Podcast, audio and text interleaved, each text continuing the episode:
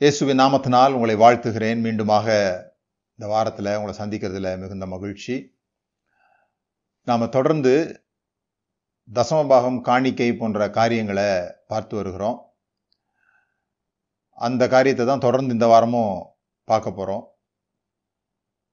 ஒருவேளை நான் பேசினது நிமித்தமாக உங்களுக்கு சில கேள்விகள் எழும்பியிருக்குமானால் அதற்கு பதில் தருகிற விதத்தில் தான் இந்த வாரம் நான் பேச போகிறேன் ஜெபம் பண்ணலாம் பிதாவே இயேசுவின் நாமத்தினால் இந்த நாளுக்காக உமக்கு நன்றி.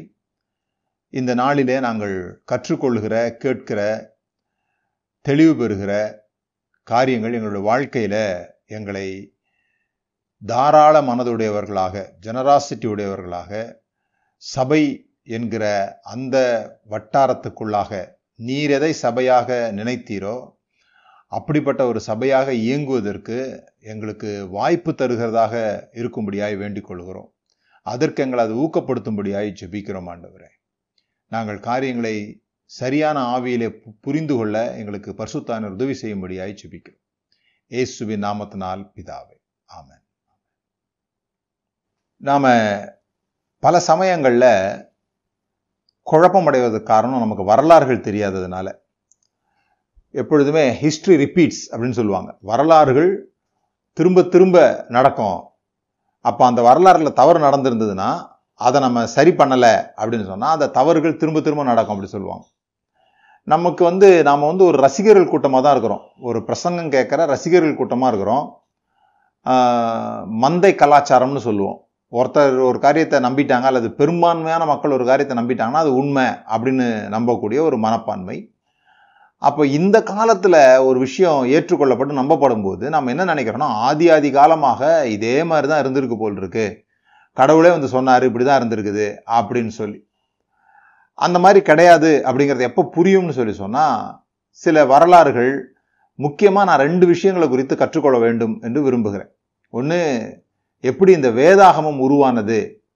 எப்படி இந்த வேதாகமம் அறுபத்தாறு புஸ்தகங்களாக கோர்க்கப்பட்டது? ஏன்னா இப்போ பவுல் வந்து ரெண்டு குருந்தியர் ஒன்று குருந்தியர் எழுதுறாரு. அது வந்து ரெண்டு குருந்தியர்.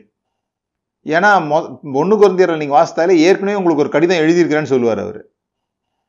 அப்போது அந்த கடித கடிதம் வந்து ஏன் வேதாகமத்தில் வைக்கப்படலை? அப்போ அது பரிசுத்தாவியானவரால் ஏவப்பட்டு எழுதப்பட்டது இல்லையா? அவர் எழுதின ரெண்டாவது லெட்டர் தான் பரிசுத்தாவியானால் ஏவப்பட்டு எழுதப்பட்டதா? இதெல்லாம் கேள்வி இருக்குது பாருங்க. அந்த மாதிரி கேள்விகளுக்கு நம்ம பதில் கண்டுபிடிக்கணும். பிறகு சபை வரலாறு. இந்த சபை எப்படி உருவாச்சு? சபை இன்றைக்கு உள்ள நிலையை அடைவதற்கு எந்த பாதையில் பயணித்து வந்தது அப்படின்றது நமக்கு தெரியணும். நீங்கள் யாத்திராகமே பார்த்தீங்கன்னா ஆண்டவர் சொல்லுவார் எங்கெல்லாம் மேகம் வந்து ஆசிரிப்பு கூடாரத்தை தங்குதோ அங்கெல்லாம் ஜனங்க உட்காந்துருக்கணும் எப்போ மேகம் எழும்புதோ அப்போ ஜனங்களும் புறப்பட்டு கூடவே போகணும். இவங்க ஒரு இடத்துல தங்கியிருக்கிறாங்க அங்கே மேகம் வந்து தங்கிருச்சு. அந்த இடம் நல்ல பசும்புல் இரு நல்ல இடமா இருக்குது. ஆடு மாடுகளை நல்லா வளர்க்க முடியும். அதனால மேகம் எழுந்த பிறகு கூட நாங்கள் இங்கேயே இருந்துக்கிறோம் அப்படின்னு யாராவது சொன்னாங்கன்னா அந்த ஜனம் அறுப்புண்டு போகும் அப்படின்னு போட்டிருக்கோம். சபையிலையும் கூட பசுத்தாவினர் ஒரு நூறு நூற்றி இருபத்தைந்து வருடங்களுக்கு ஒரு முறை ஒரு மாபெரும் மாற்றங்களை தருகிறத நம்ம பார்க்குறோம். அப்படி தான் புரொட்டஸ்டான்லேருந்து மெத்தடிஸ்ட் வந்தது. மெத்தடிஸ்ட்லேருந்து பேப்டிஸ்ட் வந்தது. அல்லது நான் சொல்கிற வரிசையில் இல்லைனா கூட ஒன்று ஒன்று மாறி மாறி வந்தது. அப்போ சில பேர் என்ன பண்ணாங்க அந்த உபதேசத்தை பிடிச்சிக்கிட்டு அங்கேயே உட்காந்துட்டாங்க ஆவியானவருடைய மூவோடு கூட போகலை. இன்றைய பெந்தகோஸ்தக்காரங்களும் அந்த தவறை தான் செய்கிறாங்க ஏன்னா அவங்க நினச்சிக்கிட்டாங்க இதுதான் கடைசி காலம். இதுக்கு மேலே ஆவியானுடைய மூவ் எதுவும் கிடையாது இதுக்கு மேலே வெளிப்பாடே கிடையாது. எங்களுக்கு பரிபூர்ண வெளிப்பாடு வந்துருச்சு. ஆதி ஆகத்துலேருந்து வெளிப்படுத்தின விசேஷம் வரைக்கும் எங்களுக்கு வெளிப்பட்டுருச்சு. அப்படின்னு சொல்கிறவங்க மாறவே மாட்டாங்க. மாற்றங்களுக்கு பயப்படுவாங்க. ஒரு காலங்களில் நீங்கள் பார்த்தீங்கன்னா இப்போ டெலஃபோன் கண்டுபிடிச்சாங்க. டெலஃபோன் கண்டுபிடிச்சி ஒரு முப்பது நாற்பது வருடங்கள் கழித்த பிறகு தான் அது இந்தியாவுக்குள்ளே வந்திருக்கும். அல்லது முந்தியெல்லாம் ஒரு மாத்திரை கண்டுபிடிச்சாங்கன்னா அந்த மாத்திரை இந்தியாவில் புழக்கத்துக்கு வருவதற்கு இருபது முப்பது வருடங்கள் ஆகும்னு சொல்லுவாங்க. இப்போ அப்படி கிடையாது. அங்கே நடந்த உடனே இந்தியாவிலையும் வந்துடுது உடனே இந்தியாவில் ஒரு ஃபேக்ட்ரி ஆரம்பிச்சிடுறாங்க. இங்கேயே உற்பத்தி பண்ண ஆரம்பிச்சிடுறாங்க. அப்படி காலங்கள் வந்து சுருங்கிருச்சு. மிந்தி வந்து ஒரு மாற்றம் நடக்கணும்னா ஒரு இடத்துல நடந்த மாற்றம் இன்னொரு இடத்துக்கு பயணம் பண்ணி வர்றதுக்குள்ள அந்த இடத்துல வேற மாற்றம் நடந்துடும் அப்போ நாம் வந்து ஒரு முப்பது வருஷம் பின்னாலேயே இருப்போம். இப்போ அப்படி கிடையாது. இப்போ ஃப்ளாஷ் நியூஸ் மாதிரி என்ன மாற்றம் நடக்குதுன்றது உடனே உடனே நம்மளால் புரிந்து கொள்ள முடியுது. ஆனால் இதில் கூட சில பேர் அடம் பிடிக்கிறாங்க. நாங்கள் மாற மாட்டோம் அப்படின்னு சொல்லிட்டு. ஒரு ஒரு காலங்களில் ஒரு புதிய உபதேசம் ஒன்று உருவா உருவாகிறதுக்கு நூறு வருடம் நூற்றி இருபத்தஞ்சி வருடம் ஆச்சு. ஆனால் இப்போல்லாம் பார்த்தீங்கன்னா கடந்த முப்பது வருஷத்துக்குள்ளே எத்தனையோ உபதேசங்கள் மாறி மாறி வர ஆரம்பிச்சிருச்சு. நானே மூணு ஸ்டேஷனில் நின்று வந்துட்டேன். ஃபெய்த்து கிரேஸு அப்படி இப்படின்னு சொல்லி அப்போ அந்த மாற்றங்களை நாம் கவனிக்க தவறணும்னு சொல்லி சொன்னால் நாம் எங்கேயோ ஒரு இடத்துல மாட்டிக்கொள்வோம். இந்த மாற்றங்கள் வரும்பொழுதெல்லாம் ஒரு விஷயம் நீங்கள் கவனிச்சிங்கன்னா ஒவ்வொரு மாற்றத்துக்கும் சொல்கிறேன் ஒரு மா ஒரு உபதேசத்துல இருந்தோ அல்லது ஒரு வழிமுறைகள்ல இருந்தோ ஒரு காலகட்டங்கள்ல இருந்தோ இன்னொரு காலகட்டங்களுக்கு மாறும் பொழுது ரெண்டு விதமான கருத்துக்கள் வரும். ஒன்று அதுக்கு காட்ஸ் மூவ் அப்படின்னு பேர் வைப்பாங்க. இது தேவனுடைய அசைவாடுதல். தேவன் ஒரு பெரிய எழுப்புதலை கொண்டு வருகிறார். தேவன் ஒரு பெரிய மாற்றத்தை கொண்டு வருகிறார்னு சொல்லுவாங்க. இன்னொரு பார்வை இருக்குது. இது வந்து சபைக்கு விரோதமான காரியம். இது வந்து தேவனுடைய ஆவியானனுடைய அசைவாடுதல் கிடையாது. இப்போ எல்லாம் டான்ஸ் ஆடினாங்க ஒரு காலத்தில் டான்ஸ் ஆடினாங்க. அப்படி டான்ஸ் ஆடும் போது அதை ஆவிக்குரிய மூவாக பார்த்தவங்க இருக்காங்க.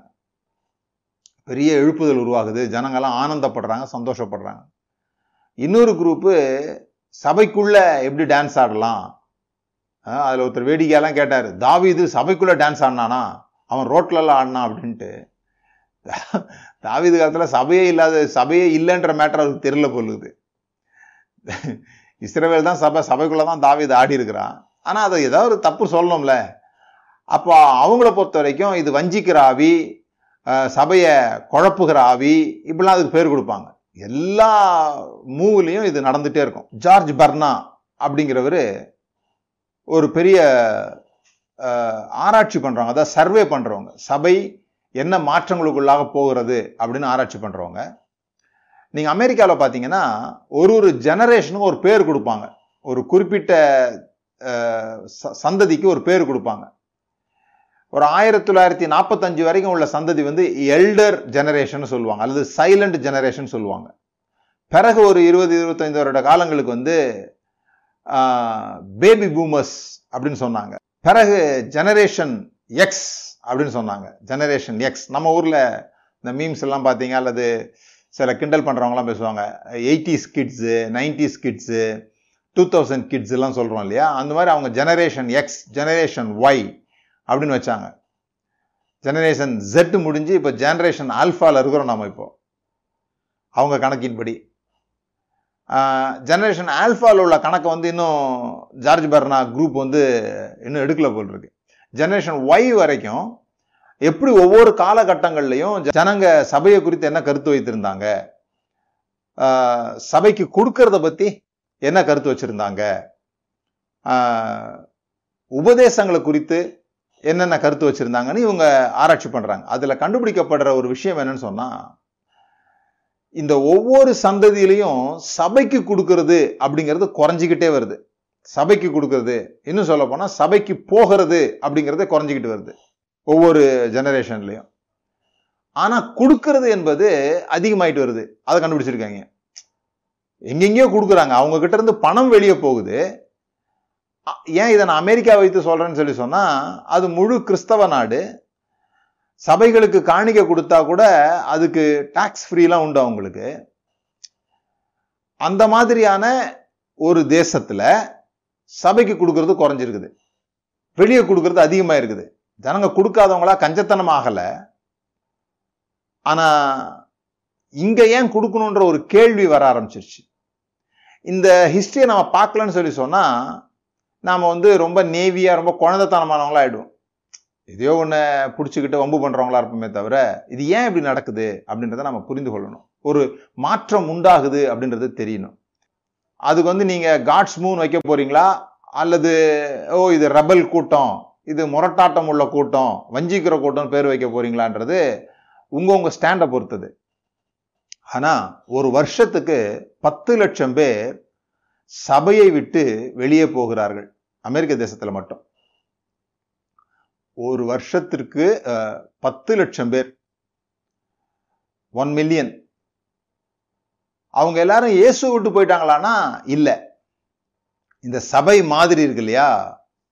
நாம ஒன்று சபைன்னு சொல்கிறோமே அந்த எக்ஸ்பிரஷன்லேருந்து வெளியே போய் அவங்க பைபிள் வாசிக்கிறாங்க ஜோம் பண்ணுறாங்க சுவிசேஷம் சொல்றாங்க கொடுக்குறாங்க எல்லாமே செய்கிறாங்க இந்த ட்ரெடிஷனல் சர்ச்சோ அல்லது பெண்டிகாஸ்டல் சர்ச்சோ எந்த சர்ச்சுக்கும் போகாதவர்களாக வெளியே இருக்கிறாங்க இப்போ நான் இதை இப்படி சொல்லும் பொழுது இது ஒரு காட்ஸ் மூன் உங்களால் ஏற்றுக்க முடியுமா? இது ஒரு தேவன் செயல்படுகிறார் ஒரு பத்து லட்சம் பேர் சபையிலிருந்து வெளியே போகிறது வந்து தேவனுடைய அசைவாடுதல் அப்படின்றத யாராவது சொன்னால் ஏற்றுப்பாங்களா ஏற்றுக்க மாட்டோம். ஏன் ஏற்றுக்க மாட்டோம்? கடவுளையும் சொன்னால் கூட ஏற்றுக்க மாட்டான்.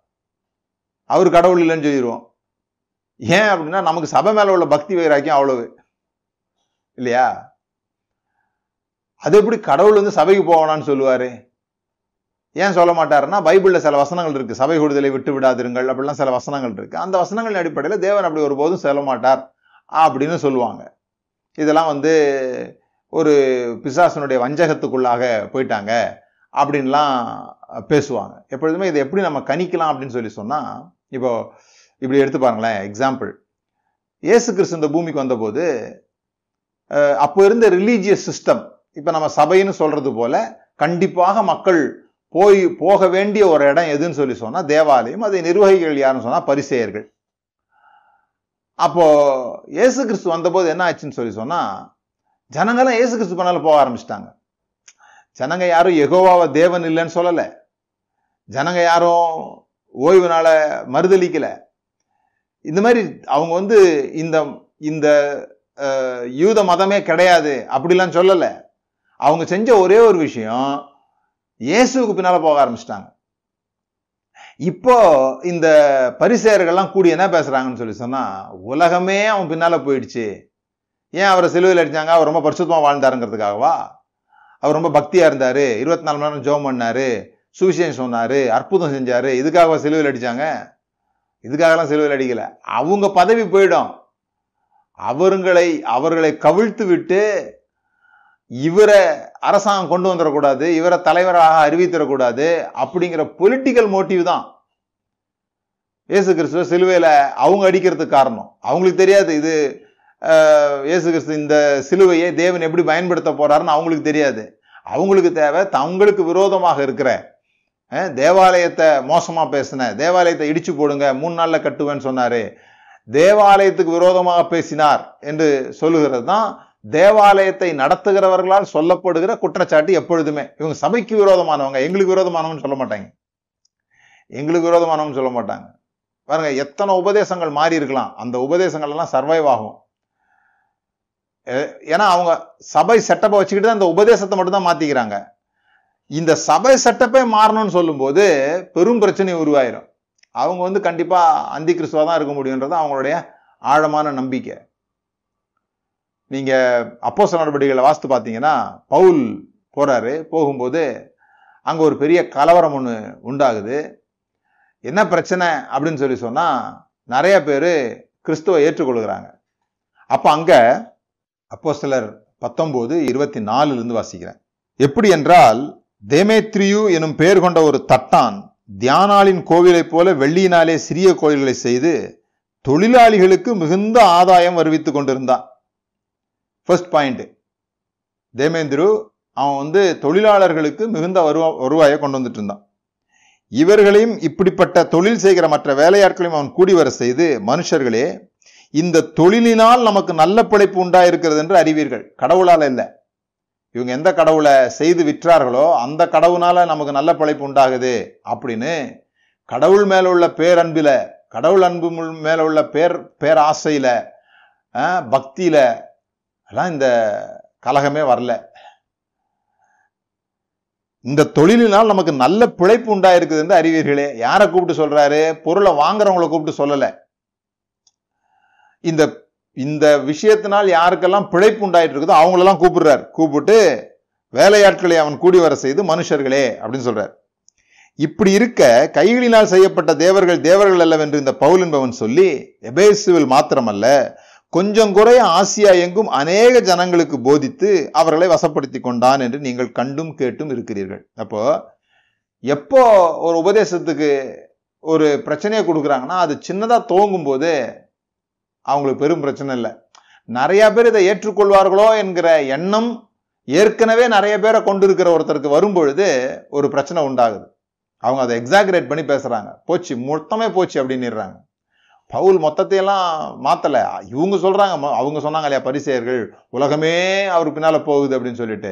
அந்த மாதிரி பேசுகிறாங்க இதனால் நம்முடைய தொழில் அற்றுப்போகும்படியான அபாயம் நேரிட்டிருக்கிறதும் அல்லாமல் மகாதேவியான தியானாளுடைய கோயில் எண்ணமற்று போகிறதற்கு ஆசியா முழுவதும் பூச்சக்கரமும் சேவிக்கிறவருடைய மகத்துவம் அழிந்து போகிறதுக்கும் ஏதுவாக இருக்கிறது என்று என்றான்.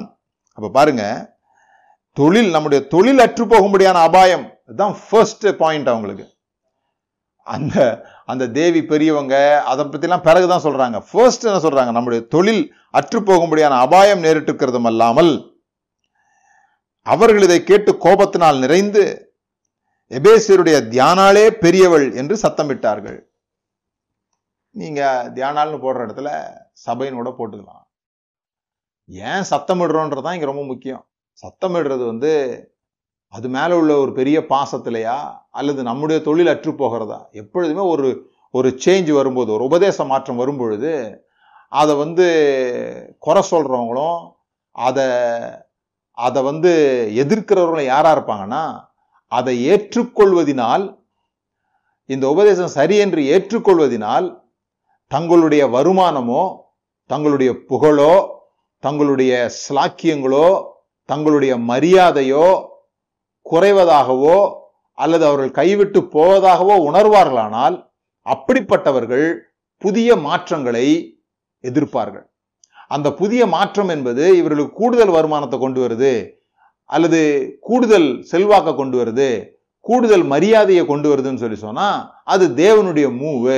அதை வந்து நாம் ஏற்றுக்கொள்ளணும் அப்படின்னு பேசுவாங்க. இதுதான் டெஸ்டிங் பாயிண்ட்டு இதை ஏன் இவங்க எதிர்க்கிறாங்க? இதை ஏற்றுக்கொண்டால் இவர்களுக்கு என்ன நஷ்டம் உண்டாகிறது என்பதை கவனித்து பார்ப்போமானால் அதை பொறுத்து தான் அவங்க ஆதரிக்கிறதோ அவங்க எதிர்க்கிறதோ இருக்குது அப்படிங்கிறத நம்ம புரிந்து கொள்ளணும். இதற்கு போடுகிற போர்வை என்னவா இருக்கும் அப்படின்னு சொல்லி சொன்னா இது ரொம்ப பெரியது மகத்துவம் உள்ளது அப்படிலாம் இவங்க சொன்னாங்க பாருங்க. இது எல்லா இடங்களையும் நடக்க முடியும்னு சொல்றேன். நம்ம மத்தியில நடக்க முடியும்னு சொல்றேன்.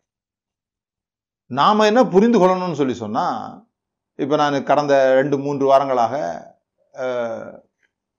தசமபாகத்தை குறித்து பேசுறேன். ரெண்டு வாரமா பேசுறேன். அப்போ சில பேர் இந்த கேள்விகளை எழுப்பியிருக்கிறாங்க. தசமபாகம் கொடுக்கக்கூடாதுன்னு சொல்றீங்களா? தசமபாகம் என்பது தவறா? அப்படி கேட்குறாங்க தசமபாகம் தவறு என்று நான் சொல்லவில்லை. தசமபாகம் என்பது புதிய ஏற்பாட்டில் இல்லைன்னு சொல்றோம். புதிய ஏற்பாட்டில் இல்லாத ஒரு விஷயத்த செய்யலாமா செய்யக்கூடாதா அப்படின்ற கேள்வி கேட்டால் அதில் இல்லாத பல காரியத்தை நம்ம செய்கிறோம் இருக்கிற பல காரியத்தை நம்ம செய்யலைன்றதையும் நம்ம ஏற்றுக்கொள்ளணும். எல்லாத்தையும் அப்படியே நூல் பிடிச்ச மாதிரி நம்ம ஒன்றும் செய்யலை. இப்போ ஒரு ஆள் பத்தில் ஒன்று கொடுக்கறதே பாவமா? புதிய ஏற்பாட்டில் தசமபாகம் இல்லை. அதனால ஒரு ஆள் வந்து பத்தில் ஒன்று கொடுக்குறாரு. இது மிகப்பெரிய பாவமாக அவர் ஆண்டவர் வந்து நரகத்தில் போட்டுருவாரா? ஏன்டா தசமபாகம் கொடுத்த? அப்படின்னு சொல்லி அவனை கோச்சிப்பாரா?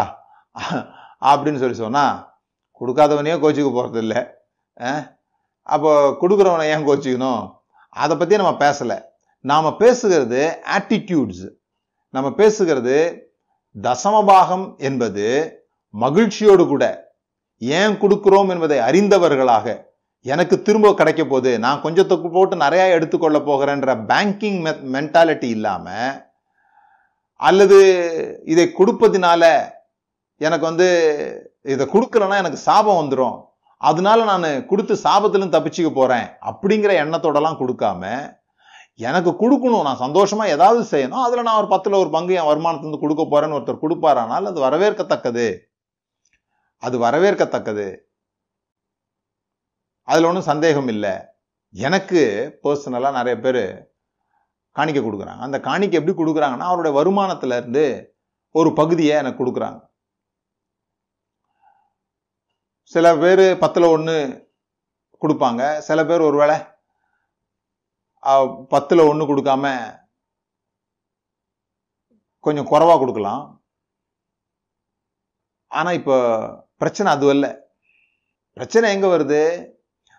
லோக்கல் சர்ச் நீ எந்த சபைக்கு போய் கொண்டிருக்கிறாயோ அந்த சபைக்குத்தான் கொடுக்கணும் பத்தில் ஒன்று ஒருவேளை இப்போ இப்போ இப்படி செய்வோமே ஒரு ஒரு சபை இருக்குது. அந்த சபையில் ஒரு முந்நூறு பேர் விசுவாசி இருக்கிறாங்க. சபை நல்லா ரிச்சாக போயிட்டுருக்குது. எல்லாமே நல்லா தான் போயிட்டுருக்குது. அங்கே ஒரு சகோதரி வர்றாங்க. அவங்க ஐடியில் வேலை செய்கிறவங்க ஒரு 50000 சம்பாதிக்கிறாங்க. அவங்க வர்றாங்க. அவங்க வரும்போது சில மாதங்களாக அவங்க தசமபாகம் கொடுக்கல. இப்போ அவங்கள கூப்பிட்டு கேட்குறாங்க என்ன தசமபாகம் கொடுக்கல? அப்படின்ட்டு. அவங்க சொல்கிறாங்க நான் தசமபாகம் கொடுக்கணும்னு நான் விரும்பலை. அப்படியே நான் கொடுத்தா கூட என்னுடைய அப்பா அம்மா வந்து மிஷினரியாக வேலை செஞ்சுட்டு இருக்கிறாங்க அவங்களுக்கு நான் அனுப்பலான் இருக்கேன் அவங்களுடைய சம்பளம் மிக குறைவு. அவர்களுக்கு நான் இந்த தசம பாகத்தை கொடுக்கலான் இருக்கிறேன்னு சொன்னால் தொடர்ந்து அவங்க உங்களுடைய சபையில் சந்தோஷத்தோடு கூட உங்களில் ஒருவராக ஏற்றுக்கொள்ளப்பட்டவர்களாக இருப்பார்களா? அப்படின்றதான் இங்கே கேள்வி. தசமபாகம் கொடுக்கறது கொடுக்காததுல பிரச்சனையே கிடையாதுன்ற. இந்- இந்த சூழலை ஒரு சூழலாக கொண்டு வருவோம். என்ன சொல்கிறோன்னு சொல்லி சொன்னால் அம்மா அப்பா கொடுக்குறதுலாம் நாங்கள் தப்பு சொல்லலை. ஆனால் நீ எங்கே உபதேசிக்கப்படுகிறாயோ அந்த லோக்கல் சர்ச்சில் நீ கண்டிப்பாக அஞ்சாயிரத்தை கொடுத்துட்டு இது போக நீ வேற எங்கேயாவது கொடுக்கணும்னு நினச்சின்னு சொல்லி சொன்னால் அது எக்ஸ்ட்ரா மணியாக இருக்கணும். அது வந்து அதிகமாக இருக்கணும். இந்த சபைக்கு வரும்போது வாரம் வாரம் காணிக்க போடணும் மாதத்துக்கு ஒரு முறை தசமபாகம் கொடுத்துடணும். இது போக மீதி உள்ளதை என்ன பண்ணணும்? நீ வேற எங்க வேணா கொடுக்கலாம். இது தவறுன்னு சொல்கிறோம் இப்படியெல்லாம் அவர்களுடைய பணத்திற்கு இங்கே யாரும் உரிமை பாராட்ட முடியாது. நீங்க இப்படி சொல்லணும்னா சொல்லலாம். நீ என்னோட பிரசங்கத்தை கேக் கேட்கணும்னா நீ கொடுக்கணும். இல்லைனா நீங்க விலகிக்கோங்க. இங்கேருந்து விலகிக்கோங்க. அப்படின்னு சொல்லணும்னா அது உங்க உரிமை. சொல்லலாம். ஏன்னா நீங்க தான் உங்களுடைய சபைன்னு சொல்லும்போது யார் உள்ள வரணும் வரக்கூடாதுன்றதுக்கு நீங்க தீர்மானம் பண்றதுக்கு எல்லா உரிமையும் உங்களுக்கு இருக்குது. இப்போ பிரச்சனை என்ன? அவர்களுடைய பணத்தை அவர்கள் எப்படி கொடுக்கணும் எப்படி செலவு பண்ணணுங்கிறத இன்னொருத்தர் தீர்மானம் பண்ணும் பொழுது அதுதான் கேள்விக்குரியதாக மாறுகிறது. ஏன் என்ன சொல்றோம்? இந்த லோக்கல் சர்ச்சுக்கு எதுக்கு போறோம்னா மெசேஜ் கேட்கறதுக்காக போறோம். அதான் ரொம்ப முக்கியமாயிடுச்சு இப்போ. மெசேஜ் அதுதான் வந்து சபையினுடைய தூணாக இருக்குது. செய்தி. அதனால தான் நீங்கள் பார்த்தீங்கன்னா ஜனங்க ஆராதனைக்கு வரலன்னா கூட கவலைப்பட மாட்டாங்க. அவசர அவசரமாக புறப்பட்டு சர்ச் எட்டு மணிக்கு ஆரம்பிக்குதுன்னா வீட்டில் எட்டு மணிக்கு தான் கிளம்புவாங்க. எப்படியாவது ஒம்பது மணிக்குள்ளே போயிட்டா போதும்னு நினைப்பாங்க. ஏன்னா ஒம்பது மணி தான் பிரசங்கம் ஆரம்பிக்கும். இந்த சபையில் என்ன இங்கே ரொம்ப முக்கியம்னா இந்த பிரசங்கம் கேட்கறது தான். சரி இந்த பிரசங்கம் எதுக்காக கேட்குறோம் அப்படின்னு கேட்டால் ஆவிக்குரிய ஜீவியத்தில் வளர்றதுக்காக கேட்குறோம் அப்படின்றாங்க சரி வளர்ந்துட்டீங்களான்னு கேட்டால் வளரவே மாட்டேன்றாங்க. இவங்க வளர்ந்துட்டேன்னு சொன்னாலும் பிரசங்கம் பண்ணுறவர் ஒத்துக்க மாட்டேன்றார். என் பிரசங்கத்தை கேட்டு நீ வளர்ந்துட்ட அப்படின்னு சொல்லி. ஏன்னா காலமெல்லாம் நீ எனக்குள்ள இருந்து என் பிரசங்கத்தை கேட்டாகணும். ரெண்டு வருஷம் மூணு வருஷத்துலலாம் நீ பிரசங்கம் கேட்டு பெரிய ஆள்லாம் நீ உனக்கு வந்து எல்லாமே தெரிஞ்சிடாது. அப்போ நீ வந்து எப்போ வளர்ச்சி அடைஞ்சு முடிப்பனா இந்த சபையில் பிறந்தா இந்த சபையிலேயே மறிக்கணும். அது வரைக்கும் நீ வாரம் வாரம் என் பிரசங்கத்தை கேட்டுக்கிட்டே இருக்கணும். நீ எனக்கு கொடுத்துக்கிட்டே இருக்கணும். இது சிக்கலா இல்லையா? சில சமயங்களில் சில பேர் என்ன பண்ணுறாங்க இப்போ நான்லாம் எதை விரும்புகிறேன் அப்படின்னு சொல்லி சொன்னால் முதல்ல காசை கேட்போம். இந்த கேம்ப் வச்சுருக்குறவங்க இதுக்கு மூவாயிரம் ரூபாய் அப்படின்னு சொல்லி கேட்குறோம் அங்கே அது கூட பிரசங்கத்துக்கு கூட கேட்கல அவங்க வந்து தங்கணும் அவங்க போகணும் இல்லையா? அதுக்காக கேட்குறோம் கே பிரசங்கத்துக்கு கேட்டால் தப்பு இல்லைன்னு சொல்கிறேன் நான். என்கிட்ட கற்றுக்க வாங்க ஒருத்தர்லாம் ஏதோ இரநூறுபா ஜூமுக்கு போட்டுட்டாராம். அது ஒரு பெரிய பிரச்சனை. இரநூறுவா என்ன? நான் பாம்பேயில் ஐம்பது ரூபா போட்டு ஒரு செமினார் நடத்தினேன். ரெண்டு மணிலேருந்து ஏழு மணி வரைக்கும் செமினார். கவனிங்க அஞ்சு மணி நேரம் செமினார். அதுக்கு சமோசாலாம் வேற கொடுக்குறோம். அதுக்கு ஐம்பது ரூபா போட்டோங்க. ஒருத்தர் என்கிட்ட கேட்குறாரு சத்தியத்தை வாங்கு. சத்தியத்தை விற்காதேன்னு இருக்கு நீங்கள் வந்து ஐம்பது ரூபாய்க்கு சத்தியத்தை வித்துட்டீங்க அப்படின்னாரு. இப்போ நான் கேட்டேன் எப்பா சத்தியத்தை வாங்குன்னு போட்டிருக்குது. யாரோ ஒருத்தர் விற்காம எப்படி வாங்க முடியும்? சத்தியத்தை விற்காதேன்னு நீ சொல்ற. மேலேயே சத்தியத்தை வாங்கணும் போட்டிருக்குது. நீ வாங்கிக்க. சரி நான் தான் பைபிள் சொல்கிறதுக்கு விரோதமாக நடக்கிறேன். நீ பைபிள் சொல்கிற மாதிரியாவது நடைய வாங்கிக்க ஏன்? அப்படின்னு. இது சில சமயம் ரொம்ப ரொம்ப ஞானமாக பேசுறதா நினச்சிக்கிட்டு அடி முட்டாள்தனமாக பேசுவாங்க. ரொம்ப முட்டாள்தனமாக பேசுவாங்க. இப்போ இன்னொரு விதத்தில் நான் அதை யோசித்து பார்க்குறேன். மக்களுக்கு எது பிடிச்சிருக்குதுன்னு நான் சொல்கிறேன் பாருங்களேன். இப்போ நான் வந்து இவ்வளோ ஃபீஸ் வச்சுட்டேன். ஒரு ஒரு மீட்டிங்க்கு இவ்வளோ ஃபீஸ் வச்சுட்டேன். என்னுடைய ஐயாயிரம் ரூபா மாதம் எனக்கு கொடுத்துருங்க. நாலு வாரம் நீங்கள் பிரசங்கம் கேட்கணும் அப்படின்னு சொல்லி சொன்னால் இதை ஏன் வைக்கிறது இல்லை நம்ம அப்படின்னு சொல்லி சொன்னால் எல்லாரும் ஐயாயிரம் ரூபா கொடுத்து வர முடியாது. ஒரு சிலருக்கு வந்து ரொம்ப குறைவான சம்பளம் இருக்கும். அதனால நம்ம இல்லாதவர்களிடத்துலையும் இருக்கிறவர்களிடத்துலையும் ஒரே மாதிரி வாங்குறது தான் ஒரு பர்சன்டேஜ் அமௌண்ட்டில் அதை வைத்தோம். ஆனால் பிரச்சனை என்ன? இப்ப இது கஷ்டப்படுறாங்க எது கஷ்டப்படுறாங்க? முதல்ல அமௌண்ட்டை சொல்லிட்டா எனக்கு நான் உனக்கு போதிக்கணும்னா எனக்கு இவ்வளவு வேணும் அப்படின்னு நான் முதல்லயே அமௌண்ட்டை சொல்லிட்டா அது மிகப்பெரிய தப்பும் அது மிகப்பெரிய தேவ தூஷணமுமா ஆனா நான் இலவசமா கொடுக்குற மாதிரி நீங்க ஒன்றும் கொடுக்க வேணாம் வாங்க என் பிரசங்கத்தை கேளுங்கன்னு சொல்லிட்டு அங்க வந்து உங்க எமோஷனை தூண்டி உங்களை உணர்ச்சியோட உணர்ச்சி வசப்பட வைத்து அதுக்கப்புறமா உங்ககிட்ட காணிக்கன்ற பேர்ல இப்ப நான் வந்து மூவாயிரம் ரூபாய் வாங்கிட்டு கொடுக்குறேன்னு வச்சுக்கோங்க ஒரு ஒரு எக்ஸாம்பிளுக்காக சொல்கிறேன் கொடுக்குறேன்னு வச்சுக்கோங்க. எனக்கு நல்லா தெரியும். நான் வாங்குகிற இந்த பணத்தை விட தருகிற தரமானது அதிகமாக தான் நம்ம கொடுக்குறோம். அப்படின்றது நல்லா தெரியும். ஆனால் எத்தனையோ இடங்களில் சும்மா வர வச்சுட்டு ஏதோ ஒரு ஜபம் ஒரு அற்புதம் அந்த மாதிரி எதனோ ஒன்று ஒன்று பண்ணிட்டு அவங்களுடைய உணர்ச்சிகளை தூண்டி விட்டு அவங்க கிட்ட வாங்குற பணம் இருக்கு பாருங்க. அவங்கள் எதை பெற்றுக்கொண்டார்களோ அதை விட குறைவான வருமானம் உடைய குறைவான விஷயத்தை உடைய குறைவான தரத்தை உடைய விஷயம் தான் அவங்க பெற்றுக்கொள்கிறாங்கன்னு அவங்களுக்கு தெரியாது. அவங்களுக்கு உள்ள என்டர் ஆகும்போது இலவசமா என்டர் ஆகிறோம் அதுதான் அவங்களுக்கு மிகப்பெரிய விஷயமா இருக்குது ஜ- ம- மக்களுக்கு. அதான் இங்க ஏமாற்றப்படுவது வசதியா போயிடுது. ஸோ தசமபாகத்தில் பிரச்சனை இல்லை. ஆனால் அந்த தசமபாகம் கொடுக்கப்படும் பொழுது நடைபெறுகிற சிக்கல்களை நான் உங்களுக்கு சொல்கிறேன் இப்போ எனக்கு எனக்கு வந்து என்ன நடக்குனே தெரியாது அந்த சபையில். ஆனால் நான் வந்து அந்த தசம பாகத்தை கொடுக்குறேன். அந்த பாஸ்டர் ஏற்கனவே நல்லா தான் இருக்கிறாரு. நல்ல ஒரு போயிட்டுருக்குது. எல்லாமே சுகமாக போயிட்டுருக்குது. சபையே நல்லா போயிட்டுருக்குது. என் பக்கத்தில் உள்ள ஒருவர் மிகுந்த கஷ்டப்படுறாருன்னு எனக்கு தெரியுது. என் பக்கத்து சீட்டில் சபைக்கு நான் ஞாயிற்றுக்கிழமை போகிறேன் பக்கத்தில் பார்க்குறேன் அவங்க வந்து பயங்கர கஷ்டப்படுறாங்க. ரொம்ப வறுமையில் இருக்கிறாங்க. இப்போ என்னுடைய கேள்வி என்கிட்ட நான் வந்து பெரிய பணக்காரன் கிடையாது. நானும் கஷ்டப்படுற ஆளு. ஆனா நான் வந்து தசமபாகத்தை உண்மையா கொடுக்கணும்னு யோசிக்கிறேன். இப்போ இந்த தசமபாகத்துல இருந்து நான் ஒரு ஐநூறு ரூபாய் எடுத்து நாங்க போகும்போது நல்லா சாப்பிட்டு போங்க அப்படின்னு இவருக்கு கொடுக்க முடியுமா? கொடுத்தால் அது சரி என்று என்னுடைய மனதோ அல்லது என்னுடைய மனதுக்குள்ளே கருத்தை உருவாக்குகிறவர்களோ இதை சரி என்று ஒத்துக்கொள்வார்களா? ஸோ ஃபர்ஸ்ட் நம்ம எதை எதிர்க்கிறோன்றதை நீங்க புரிந்து கொள்ளணும். தசமபாகத்தை எதிர்க்கல. இந்த தசம பாகம் local church the tithe belongs to local church அதை எதிர்க்கிறோம். The tithe belongs to local church அப்படிங்கிறத எதிர்க்கிறோம். ஏன்னா நம்ம எதை எதிர்க்கிறோன்றதை தெளிவுபடுத்துறது தான் இந்த வார பிரசங்கம். ரெண்டாவது எதை எதிர்க்கிறோம்? ஜட்ஜ்மெண்ட் நீங்கள் கொடுங்க. உங்களுக்கு கொடுக்கணும்னு விருப்பம் இருக்குது. நீங்கள் கொடுக்கணும்னு விரும்புகிறீங்க நீங்கள் செய்யுங்க. ஆனால் கொடுக்காதவர்களை திருடர்கள். தேவன்கிட்ட வந்து கொள்ளையடிக்கிறவங்க அப்படின்னு பைபிள்லேருந்து பேசுகிறோம் அப்படின்னு பேசாதீங்க. மல்கியா புஸ்தகத்தை வச்சுக்கிட்டு நீங்கள் கொள்ளையடிக்கலாமா திருடலாமா அப்படின்னு சொல்லியும் அல்லது தசமபாகம் கொடுக்கலன்னா அவங்களுக்கு வந்து இந்த வாரம் கண்டிப்பாக வயிற்று வலி வந்தே ஆகும். அவங்க ஆஸ்பத்திரிக்கு செலவு பண்ணி தான் ஆவாங்க. இங்கே கொடுக்கலாம் இன்னொரு இடத்துல அது வேற மாதிரி செலவாகும். அது ஒரு சாபம் ஒரு நியாய தீர்ப்பு உங்கள் தலை மேலே தொங்கிக்கிட்டு இருக்குது. இந்த மாதிரி பேசுகிறது தவறு என்று சொல்லுவோம். தவறு அப்படி கிடையாது அப்படி பைபிள் சொல்லலை அப்படின்னு சொல்கிறோம் அது வேற மாதிரி சொல்கிறேன் இப்போ பத்து சதவீதம் ஒழுங்காக கொடுக்குற ஒரு ஆள் ரொம்ப பெருமையாக கொடுக்காத ஆளை பார்த்து உபதேசம் பண்ண ஆரம்பிக்கிறான்னு வச்சுங்க இதெல்லாம் கொடுக்கணுங்க. கொடுத்தா தாங்க. பாருங்க மல்கியால சொல்லியிருக்கு இல்லையா? கொடுத்து பார். என்னை சோதித்து பார். பாருங்க நான் நல்லா இருக்கிறதுக்கு காரணம் என்ன? தசமபாகம் கொடுக்குறேன். வானத்தின் பலகணிகளை கர்த்தர் எனக்கு திறந்து கொடுக்குறாருன்னா இல்லைங்க நீங்களும் சாபத்தில் தான் இருக்கிறீங்க. ஏன்னா அங்கே தசமபாகம்னு சொல்கிற விஷயம் இருக்குது இல்லையா? பழைய ஏற்பாட்டில். அது பத்து சதவீதம் இல்லை. மொத்தமாக கூட்டி பார்த்தா மூன்று தசமபாகங்கள் இருக்குது அங்கே.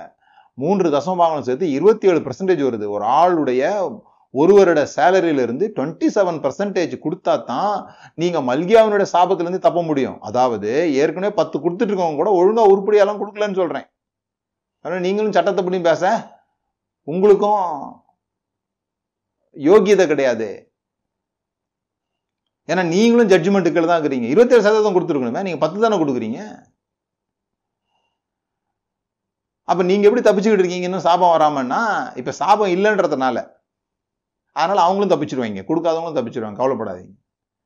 ஏசு கிறிஸ்து எல்லா சாபத்தையும் நீக்கிட்டார். எல்லா சாபத்தையும் நீக்கிட்டார். சும்மா லீக் லீக் பண்ணுறதெல்லாம் விடலை. இந்த இதில் உள்ள சாபம்லாம் இருக்கும். அதில் உள்ள சாபம்லாம் நீக்கி நீக்கிட்டேன். எல்லாம் கிடையாது. உபாகம புஸ்தகத்தில் உள்ளதை நீக்கிட்டேன். மல்கியால புஸ்தகத்தில் உள்ளதை நீக்கலை. அப்படிலாம் கிடையாது. எல் நியாயப்பிரமாணத்தினால் உண்டாகிற எல்லா சாபமும் நீங்கிருச்சுன்னா எல்லா சாபமும் நீங்கிருச்சுன்னு தானே அர்த்தம்? அதுக்கு எதுக்கு நீங்க நம்ம ஒரு புது கதை சொல்லணும் அப்போ ஜட்ஜ்மெண்ட் பண்ணாதீங்க. அதுலேயே இன்னொரு இந்த காயினுடைய அதாவது கொடுக்காதவங்கெல்லாம் சாபத்தில் இருக்கிறாங்கன்னு சொல்லும்போது அந்த காயினுடைய இன்னொரு பகுதி என்ன சொல்லுது? கொடுத்தவங்க எல்லாம் வேதத்தினுடைய நித்திய தத்துவத்தை பின்பற்றுகிற மாதிரி நம்பிடுறோம். வேதத்தில் அப்படி ஒரு எட்டர்னல் பிரின்சிபிள் இருக்கிற மாதிரியும் அதுக்கு யாரை கொண்டு வரோம்னு சொல்லி சொன்னால் ஆபிரகாமை கொண்டு வரோம் இது நியாயப்பிரமாணம் கிடையாது. இது வந்து ஆபிரகாம் அப்படின்னு சொல்லி. ஆபிரகாம் கொள்ளையடித்த பணத்தில் கொடுத்தான். யுத்தத்தில் ஜெயிச்ச பணத்தில் கொடுத்தான். அது நீங்கள் போதிங்க. எங்கேயாவது நீங்கள் கொள்ளையடிச்சிங்கன்னா கண்டிப்பாக பத்தில் ஒன்று சபை கொடுத்தணும்னு சொல்லுங்க அது சரி. ஆபரகாம் தன்னுடைய சம்பாத்தியத்தில் கொடுத்தான்னு எங்கேயும் போடலை அதை நம்ம கவனத்தில் கொள்ளணும். சம்பாத்தியத்தில் அவன் எங்கேயும் போட எங்கேயும் கொடுக்கல. மல்கி சேதைக்கு வாரம் வாரமோ அல்லது மாதம் மாதமோ வந்து அவங்ககிட்ட வாங்கிட்டு போகல அதனால அதை வைத்து இந்த கொடுக்குறவங்களாம் பெரிய புண்ணியஸ்தர்கள் அப்படிங்கிற மாதிரி கருத்து இருந்ததுன்னா அதை மாற்றிக்கணும் அதை தவறு என்று நான் பேசுகிறேன். நீங்கள் என்னை வந்து காட்ஸ் ஏஜென்ட்டாகவும் பார்க்கலாம். அல்லது பயங்கரமான பிரச்சனைக்குரிய நபராகவும் பார்க்கலாம். அது உங்களுடைய ஸ்டாண்டை பொறுத்தது. ஆ? சில பேருக்கு இயேசு ரட்சகர் சில பேருக்கு அவர் பெல்செபெலுவின் தலைவன் இல்லையா? அது பிரச்சனை இல்லாத விஷயம் அது. நான் சொல்றது தைத் பிலாங் டு லோக்கல் சர்ச்ன்றது கிடையாது. தைத்து கொடுக்கலன்னா ஜட்ஜ்மெண்ட் உண்டு. அல்லது தைத்து கொடுத்தா அவங்களுக்கு ஆண்டவருடைய கண்களில் விசேஷத்தமான ஃபேவர் உண்டு. அதுவும் கிடையாது. தைத்து கொடுக்குறவங்கள வந்து ஆண்டவர் கூடுதலாக ஆசீர்வதிப்பார். அப்படின்னா அவர் பார்ஷியல் காடா மாறிடுவார். தசமபாவம் கொடுக்கறதுனால கடவுளுடைய கண்கள் எனக்கு தயவு உண்டாகும்னா கடவுளை கேவலப்படுத்துறோம்னு அர்த்தம் இல்லையா? அவர் தயை பெருத்தவர். நல்லோர் மேலும் தீயோர் மேலும் சூரியனை சூரியன் அனுப்புகிறார் மழையை பெய்ய பண்ணுகிறார். நல்லோருக்கும் சூ- தீயோருக்கும் சூரியனை உதிக்க பண்ணி அவர்கள் மேலே ரெண்டு பேருக்கும் மழையை கொடுக்குற தேவன் இல்லையா? உங்களுடைய பத்து ரூபா காசுக்காக உங்களை அதிகமாக ஆசீர்வதிச்சு இன்னொருத்தன் கொடுக்கலங்கிறதுக்காக அவனை கம்மி பண்ண போகிறாருன்னு நினைக்கிறது எவ்வளோ பெரிய தேவ தூஷணம் எவ்வளோ பெரிய முட்டாள்தனம். எவ்வளோ ஒரு கொடுமையான சிறுமையான எண்ணம் அது. அடுத்த முக்கியமான விஷயம் என்னன்னா அந்த சாட்சி சொல்றது. சாட்சியை கொண்டு வந்து நிறுத்துறது. அதாவது நான் பொருத்தனை பண்ணேன் நான் தசமபாகம் கொடுத்தேன் அல்லது நான் இதை செஞ்சேன். இதை செஞ்சதுனால எனக்கு வந்து நான் மீட்டிங் வந்தேன். மீட்டிங்கில் வந்து நான் வந்து இவ்வளோ பொருத்தனை பண்ணிட்டு போனேன். வீட்டுக்கு போய் பார்த்தா நீங்கள் கடன் கட்ட வேண்டியதில்லை அப்படின்னு எனக்கு ஒரு லெட்டர் வந்து கிடந்தது. என் கடன் கேன்சல் ஆயிடுச்சு. அல்லது என் பேங்க்கில் பணம் இன்க்ரீஸ் ஆச்சு. இது ஏற்கனவே நான் பேசியிருக்கிறேன். என்னன்னா இதெல்லாம் இல்லை பொய் சொல்கிறாங்கன்னு நான் சொல்லலை. இதெல்லாம் நடக்க முடியும். ஆனால் இது எல்லாருக்கும் நடக்கணும்னு அவசியம் கிடையாதுன்னு சொல்லி சொல்லியிருக்கிறேன் நான். மிராக்கிள் அப்படின்றது காமனாக எல்லாருக்கும் ஒரே மாதிரி நடந்தால் அதுக்கு பேர் மிராக்கிளே கிடையாது. எனக்கு நடந்துச்சு உனக்கும் நடக்கும். அதே மாதிரி நடக்கும். கிடையாது. என்ன பிரச்சனை? நீங்கள் ஒரு ஆளை கொண்டு வரீங்க. ஐயா இவர் இவ்வளோ பணம் கொடுத்தாரு. அதனால ஆண்டவர் இவ்வளோ இவ- இவருக்கு இவ்வளவு பணம் கொடுத்தாரு. அப்படின்னு ஒரு ஆளை கொண்டு வந்தீங்கன்னா நீங்கள் கொண்டு வர ஒவ்வொரு ஆளுக்கும் ஈக்குவலாக நான் ஒரு ஆளை கொண்டு வர முடியும். எதுவுமே கொடுக்காம இவருக்கு ஃபினான்ஷியல் மிராக்கிள் நடந்திருக்கு. அப்படின்னு ஒரு ஆளை கொண்டு வர முடியும். அவர் எதுவுமே கொடுக்கல எதுவுமே செய்யலை. அவருக்கு திடீர்னு ஒரு ஃபினான்ஷியல் மிராக்கிள் நடந்துச்சு அல்லது ஒழுங்கா கொடுத்துக்கிட்டு இருந்தாலும் நிறுத்தினார். நிறுத்தின பிறகு கூட சில பேருக்கு ஃபினான்ஷியல் மிராக்கல்ஸ்லாம் எல்லாம் நடந்திருக்குது. எனக்கு போன வாரத்துக்கு முந்தின வாரம் தான் நினைக்கிறேன். நாம் இதெல்லாம் கொடுக்க வேண்டாம்னு பேசினேன். பேசின பிறகு ஒருத்தர் எனக்கு முப்பதாயிரம் ரூபாய்க்கு மொபைல் வாங்கி கொடுத்துட்டார். கவனிக்கிறீங்களா? அப்போ எப்படி வேணால் அற்புதம் நடக்கும். அற்புதம் நடக்கிறதுக்கு நீங்கள் ஒரு பேமெண்ட் பண்ண வேண்டியதில்லை. பேமெண்ட் பண்ணி அற்புதம் பெற்றா அதுக்கு பேர் அற்புதமே கிடையாது. அப்படிதானே அற்புதம் அப்படிங்கிறது காமன் கிடையாது முதல்ல. ரெண்டாவது அதுக்கு பேமெண்ட்டும் கிடையாது. இது இது இதெல்லாம் தான் நாம எதிர்க்கிறோமே தவிர அந்த ஒரு குறிப்பிட்ட சதவீதத்தையோ பணம் கொடுப்பதையோ நம்ம எதிர்க்கல. அதனால உண்டாகிற எண்ணங்கள் அதனால உண்டாகிற மோசமான அனுபவங்கள் ஜனங்களுக்கு ஏற்படுகிற மோசமான அனுபவங்கள் காயப்படுத்தப்படுகிற அனுபவங்களை எதிர்க்கிறோம். இன்னொரு விஷயம் நான் கவனிக்கிறேன். சில சில இடங்கள் என்ன சொல்கிறாங்கன்னா எதுக்காக இந்த பணம் கொடுக்கப்படுதுன்னா அவங்களுக்கு மேலே ஒரு கவரிங் தேவைப்படுது. அதெல்லாம் இந்த ஆப்பிரிக்காவில் உள்ளவங்க வந்து நிறைய விஷயங்களை வந்து புதுசு புதுசாக கொண்டு வருவாங்க. திடீர்னு அப்பா பிள்ளை அப்படின்ற உறவின் அடிப்படையில் ஃபாதர் சன் அப்படின்னு கொண்டு வந்துடுவாங்க சில சமயம் வந்து அப்போஸ்டல் அப்படின்னு கொண்டு வந்துருவாங்க. சில சமயம் நம்ம சால்வேஷன் ஆர்மி மாதிரி கேப்டன் கொண்டு வந்துருவாங்க. எப்படி அப்புறமா வந்து இது- இதெல்லாம் இல்லை கவரிங் நாங்கள் கவரிங் கொடுக்குறோம் அப்படிம்பாங்க. உங்களை கவர் பண்ணுறதுக்கு யாருமே தேவையில்லை. உங்களை ஸ்பிரிச்சுவலாக யாரும் எதுலேருந்தும் ப்ரொடெக்ட்லாம் பண்ண முடியாது. நான் உங்களை ப்ரொடெக்ட் பண்ண முடியுமானா ப்ரொடெக்ட் நீங்கள் எனக்கு கீழே இருக்கிறதுனால நீங்கள் ஆவிக்குரிய ஜீவியத்தில் பாதுகாப்பாக இருந்துருவீங்களா? அதெல்லாம் கிடையாதுன்னு சொல்கிறேன் நான். சொல்லுகிற நான் ரெண்டு பக்கங்களையும் இருந்திருக்கிறேன். கவரிங்கோட இருந்திருக்கிறேன் கவரிங் இல்லாமல் இருந்திருக்கிறேன் நான் கவரிங் கொடுத்துருக்கிறேன் கவரிங்கே கொடுக்காம இருக்கிறேன். மென்டார்ஷிப்ன்றது வேற. உங்களை வளர்த்தெடுப்பது என்பது வேற. சும்மா இவரோட இவரோட சேர்ந்துட்டா அது எனக்கு கவரிங்க அப்புறம் ஒன்றும் கிடையாது. கவரிங்லாம் ஒன்றும் கிடையாது. நீங்கள் நீங்கள் பாதுகாப்பாக இருப்பீங்க. ஏன்னா உங்களுக்காக பரிந்து பேசுகிற ஒருவர் இருக்கிறார். அவரை விட கவரிங் உங்களை யாருக்கும் சிறப்பாக கொடுத்துட முடியாது. அவர் பேர் இயேசு கிறிஸ்து. இது வந்து சில சமயம் அந்த எம்எல்ஏ மாதிரி போயிடுது. எனக்கு மேலே இருக்கிறவங்களுக்கு கமிஷன் போகுது பாருங்கள் அந்த இதில். அது மாதிரி எனக்கு யாரோ மேலே இருக்கணும் அவங்களுக்கு நான் கொடுக்கணும் அப்படின்ற ஹைரார்கியல் சிஸ்டம் தான் இது எல்லாத்துக்கும் கேடாக இருக்குது. சபைன்றது வந்து பவுல் சொல்கிறாரு எம் பாண்ட் ஸ்லேவ் அப்படிங்கிறார். ஊழியக்காரன் அப்படின்னு சொல்கிறது வந்து ஹோட்டல் முதலாளி கிடையாது. நீங்கள் சபையை ஹோட்டலாக ஒரு ஏன்னா அங்கே உணவு தர்றாங்கன்னு சொல்கிறோம் இல்லையா? பிரசங்கன்றது ஒரு சாப்பாடு மாதிரி உங்கள் ஆவிக்குரிய போஜனம். இந்த ஆவிக்குரிய போஜனத்தினுடைய ஓனர் யாரு கிடையாது? பாஸ்டர் கிடையாது. ஆவிக்குரிய போஜனத்தினுடைய ஓனர் யா அந்த ஹோட்டலுடைய ஓனர் ஆண்டவர்னா அதுல இந்த மாதிரி ஊழியக்காரங்க யாருன்னா வெயிட்டர். வெயிட்டர். இப்போ நீங்க சாப்பிட போயிருக்கீங்க ஒரு ஹோட்டலுக்கு. சாப்பிட்டுட்டு கிளம்பும்போது பில்லு கட்டணும் ஓகே. நீங்க என்ன பண்றீங்க? வெயிட்டருக்கு காசு கொடுக்கலாம் அப்படின்னு சொல்லி யோசிக்கும் போது வெயிட்டர் வந்து சொல்றாரு வெயிட்டருக்கு இல்லைய? டிப்ஸ் வந்து நூறுரூபா அப்படி சொல்றாரு. நூறுரூவா கொடுங்க அப்படி சொல்றாரு. நீங்க கொடுப்பீங்களா? வெயிட்டர் வந்து டிப்பை நிர்ணயிக்க முடியாது.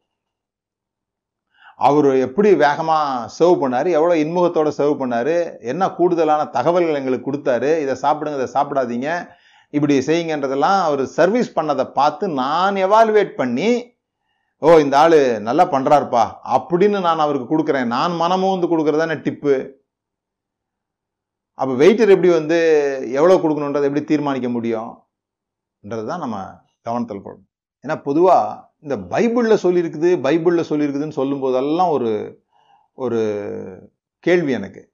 ஏன்னா நிறைய ஆர்கியூமெண்ட்டு இந்த பைபிளில் சொல்லியிருக்குது அப்படிங்கிறது வந்து எதை வேணால் நீங்கள் சொல்ல முடியும். நீங்கள் அங்கங்கேருந்து ஒரு வசனத்தை உருவி உங்க வாழ்க்கை பைபிள்ல இருக்கிற மாதிரி எடுத்து தரணுமா? நான் எடுத்து தரேன். இத்தனாம் தேதி இத்தனை மணிக்கு நீங்க பிறந்தீங்க இந்த இந்த கஷ்டங்களுக்குள்ள போனீங்க இப்படி வெளியே வந்தீங்கன்றதுக்கெல்லாம் வசனம் வேணுமா? எடுத்து தரேன். உங்க சரித்திரமே பைபிளுக்குள்ள இருக்கிற மாதிரி இருக்குது.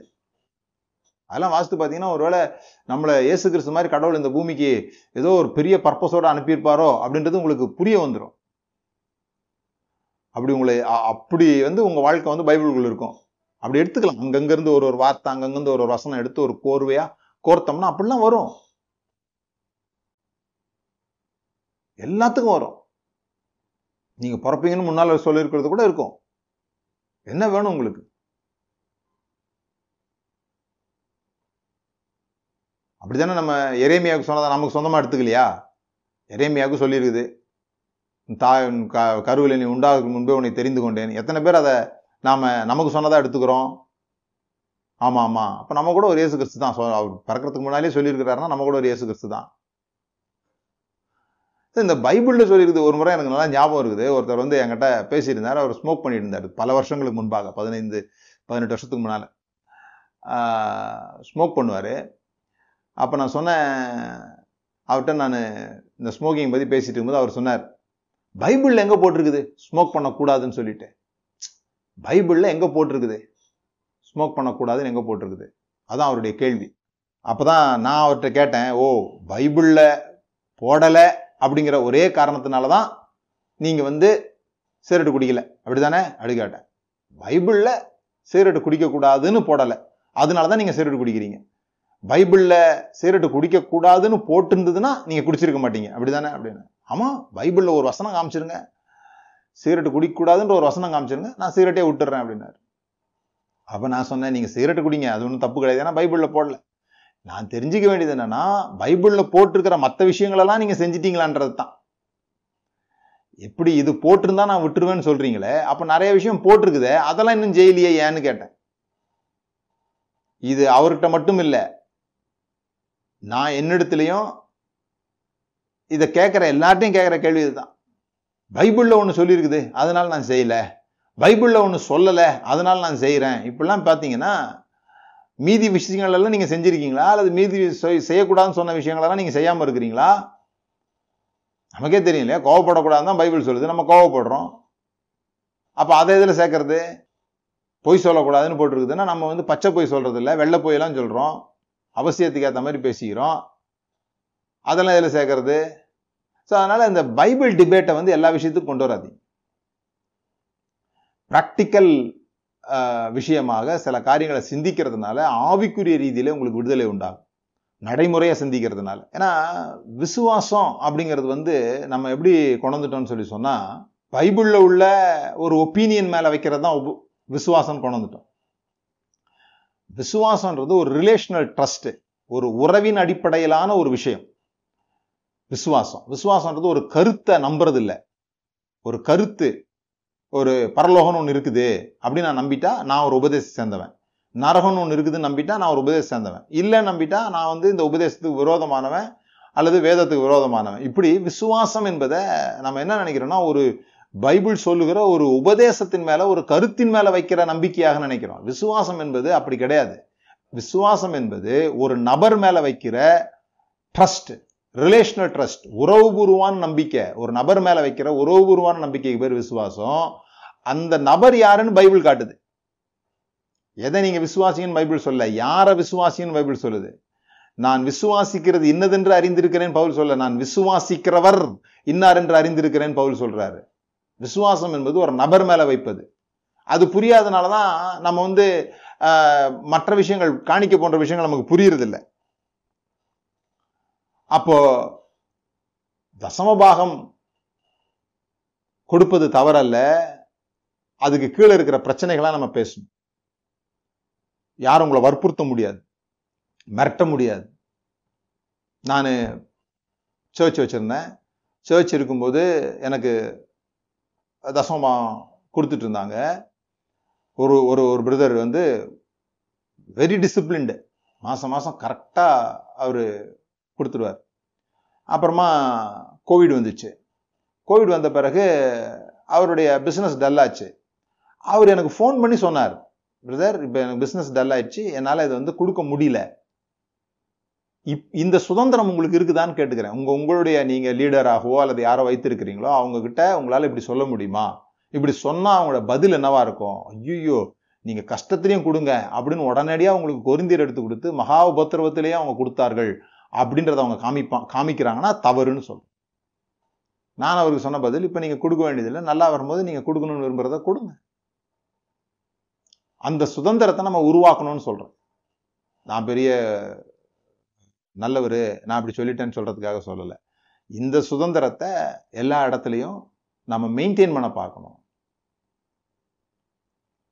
கிவ்விங்ன்றது மிக பலம் வாய்ந்தது. தசமபாகத்தை விட ஆயிரம் மடங்கு பலம் இருந்தது கொடுப்பது. அந்த கொடுத்தல் வந்து உங்களுக்கு நிறைய விஷயங்களை திரும்ப கொண்டு வரும். வெறும் பணத்தை மட்டும் திரும்ப கொண்டு வர்றதில்லை. கொடுங்கள் அப்பொழுது உங்களுக்கு கொடுக்கப்படும். பணம் கொடுத்தா பணம் கிடைக்கும் அப்படின்றது வந்து ரொம்ப ரொம்ப அபத்தமான பேச்சு. பணம் கொடுத்தா பணம் கிடைக்கும்ன்றது ரொம்ப ரொம்ப அபத்தமான பேச்சு. அப்போ எனக்கு துணி வேணும்னா நான் துணியை கொடுத்தா போதுமா? துணி கிடச்சிருமா? எண்ணெய் வேணும்னா எண்ணெயை கொடுக்கணுமா? என்னது அது கணக்கு அது? எனக்கு பணம் கொடுத்து பணம் வந்ததுன்னா பணத்தை கொடுத்து தான் நான் இந்த பொருள்லாம் வாங்க போறேன். அது அப்படி இல்லை. விதைக்கிறதுன்றது வெறும் பணம் பணத்தை ஒரு விதையாக விதைக்கு ஒப்புமையாக வேதாகமம் சொல்லியிருக்கிறது ரொம்ப ரொம்ப உண்மை. ஆனா அந்த பணத்தை நட்டு வச்சு பணம் பறிக்கிறத பத்தி அது சொல்லலைன்றதையும் நம்ம புரிஞ்சுக்கணும் வாரி இறைத்தான் அப்படின்னா பணத்தை இறைத்தான் அர்த்தம் கிடையாது. எதை வேணா வாரி இறைங்க. நீங்க ஒருத்தரை பார்த்து சிரிக்கிறீங்க. அவர் உங்களுக்கு திரும்பி திருப்பி தருவார் அதில் சந்தேகம் இல்லை. ஒருவேளை தரலனா கூட தரலனா கூட வெளியே போய் உங்களை பத்தி குறையா பேச மாட்டார். அந்த அந்த அந்த ஆள் ரொம்ப மோசமானவரும் பேச மாட்டார். உங்களை பத்தி ஒரு நல்ல கருத்து தான் அவருக்கு பதிஞ்சிருக்கும். ஏன்னா நீங்க வாரி இறைச்சிருக்கீங்க சிரிப்பை கொடுத்துருக்கீங்க அவர் திருப்பி கொடுக்காத போது கூட. ஸோ இது ஒரு உயர்வான விஷயம். கொடுத்தல் என்பது ஒரு உயர்வான விஷயம். அது இந்த சபைக்குள்ளாக கொடுக்கும் பொழுது நீங்க ரிலீஜியஸ் பர்பஸ் அல்லது இந்த சுவிசேஷம் பரவணும் இந்த மாதிரி விஷயங்களுக்கு நீங்க கொடுக்கும் பொழுது அது ராஜ் ராஜ்யத்தினுடைய பார்வையிலிருந்து கொடுக்கணும். சபையினுடைய பார்வையிலிருந்து இல்லை. இயேசு கிறிஸ்து சொன்ன சுவிசேஷத்துக்கு பேர் என்ன தெரியுமா? ராஜ்யத்தின் சுவிசேஷம். பவுல் சொன்ன சுவிசேஷத்துக்கு பேர் ராஜ்யத்தின் சுவிசேஷம். Gospel of the kingdom not the gospel of the church நாம சொல்லிக்கிட்டு இருக்கிறது சர்ச்சுக்கு வர வைக்கிற உபதேசத்தை பத்தி பேசிட்டு இருக்கிறோம். இயேசு உங்களை நேசிக்கிறார். வார வாரம் சர்ச்சைக்கு வந்துடுங்க அதுதான் நம்ம சொல்கிற உபதேசம். அவர் உலகமெங்கும் புறப்பட்டு போக சொன்னார். நம்ம உலகத்தில் உள்ளவங்களாம் நம்ம கிட்ட புறப்பட்டு வர சொல்லிட்டு இருக்கோம். நம்ம ஒரு இடத்துல கொட்டாயை போட்டு கட்டடத்தை கட்டிட்டு ஏசியை பண்ணிவிட்டு எல்லாரும் எங்ககிட்ட வாங்க? இங்கே வந்து நல்லா புகை போட்டு ஒர்ஷிப் பண்ணுறோம் இங்கே வந்து பயங்கரமான ஒரு பிரசங்கம் இருக்குது. இங்கே வந்து பயங்கரமாக அவங்கள வந்து நாங்கள் ஆறுதல் படுத்தி அரவணைத்து கொள்வோம். இப்படிலாம் சொல்லி எதையாவது சொல்லி அவங்கள நம்மக்கிட்ட வர வைக்க பார்க்குறமே தவிர நாம் அவங்கக்கிட்ட போகிறது மிக குறைவு. ஆனால் இயேசு கிறிஸ்து இங்கே வந்தது ராஜ்யத்தை ஸ்தாபிப்பதற்காக. ராஜ்யத்தை ஸ்தாபிப்பதற்காக. அந்த ராஜ்யத்தில் ஒரு பகுதி சபை. ராஜ்யம்னு இருந்ததுன்னா அங்கே ஒரு அசம்பிளின்னு ஒன்று இருக்கும். ஒரு கூடுகைன்னு ஒன்று இருக்கும். ஒரு முடிவெடுக்குகிற ஒரு சபை வந்து அங்கே தேவை. அரண்மனை ஒன்று இருக்கும். அங்கே ஒரு சபை கூடுதல் உண்டாகும். அ- அந்த சபையை பற்றி அங்கே பேசியிருக்கு. சபையினாலே நமக்கு ஞாபகம் வர வேண்டியது சர்ச்சு கிடையாது சட்டசபை. சபை. அசம்பிளி. சபைக்கு எப்படி வந்து சர்ச்சின்னு பேர் வந்துச்சுன்னு நமக்கு தெரியாது. சபைனா அசம்பிளி. கூடி வருதல். அப்ப அந்த கூடி வருதல் என்கிற ஒரு விஷயத்துல நாம தேவனுடைய ராஜ்யத்தின் வழியாக அது சீவ்ஸ் அந்த சல்லடை வழியாக கொடுப்பதை பார்க்கணும். தேவன் வந்து காணிக்கையை விட ரிலேஷனாக தான் விரும்புறாரு. ஏன்னா இது ரிலேஷனல் மெத்தட்ல இருக்கிற ஒரு விதமான உயிருள்ள ஒரு கூடுகை மாதிரி அது. அது ஒரு நிறுவனம் கிடையாது. அப்போ இந்த நாம கொடுப்பதில் உறவு இருக்குதா? அதுதான் இங்கே ரொம்ப முக்கியமான ஒரு விஷயம். நான் எதற்கு ரொம்ப முக்கியத்துவம் கொடுக்குறேன்? நான் சொன்னேன் இப்போ என் பக்கத்தில் என்னுடைய என்னுடைய முக்கியமான விஷயம் நான் தசமபாகம் நினைக்கிறேன்னு சொல்லி சொன்னால் அதை கொடுத்துட்டு அது போக ஏதாவது எனக்கு மீதி இருந்தால் தான் நான் பக்கத்தில் உள்ளவனுக்கு ஹெல்ப் பண்ண முடியும். இல்லைன்னா என் மனசு துடிச்சிட்டே இருக்கும்.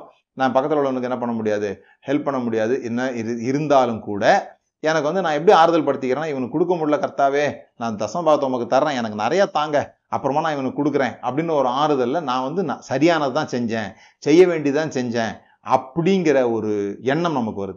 அப்படி வரும்போது தான் இந்த எரியோக்கு போகிற வழியில் ஒருத்தனை திருடர்கள் வந்து அடிச்சு போட்டுருவாங்க. அடிச்சு போடும்போது இயேசு இப்படி சொல்லுவார் லேவியன் போனா ஆசாரியன் போனா அவங்கெல்லாம் ஒதுங்கி போயிட்டாங்க. எங்கே போறாங்க? ஆலயத்துக்கு போறாங்க அவங்க.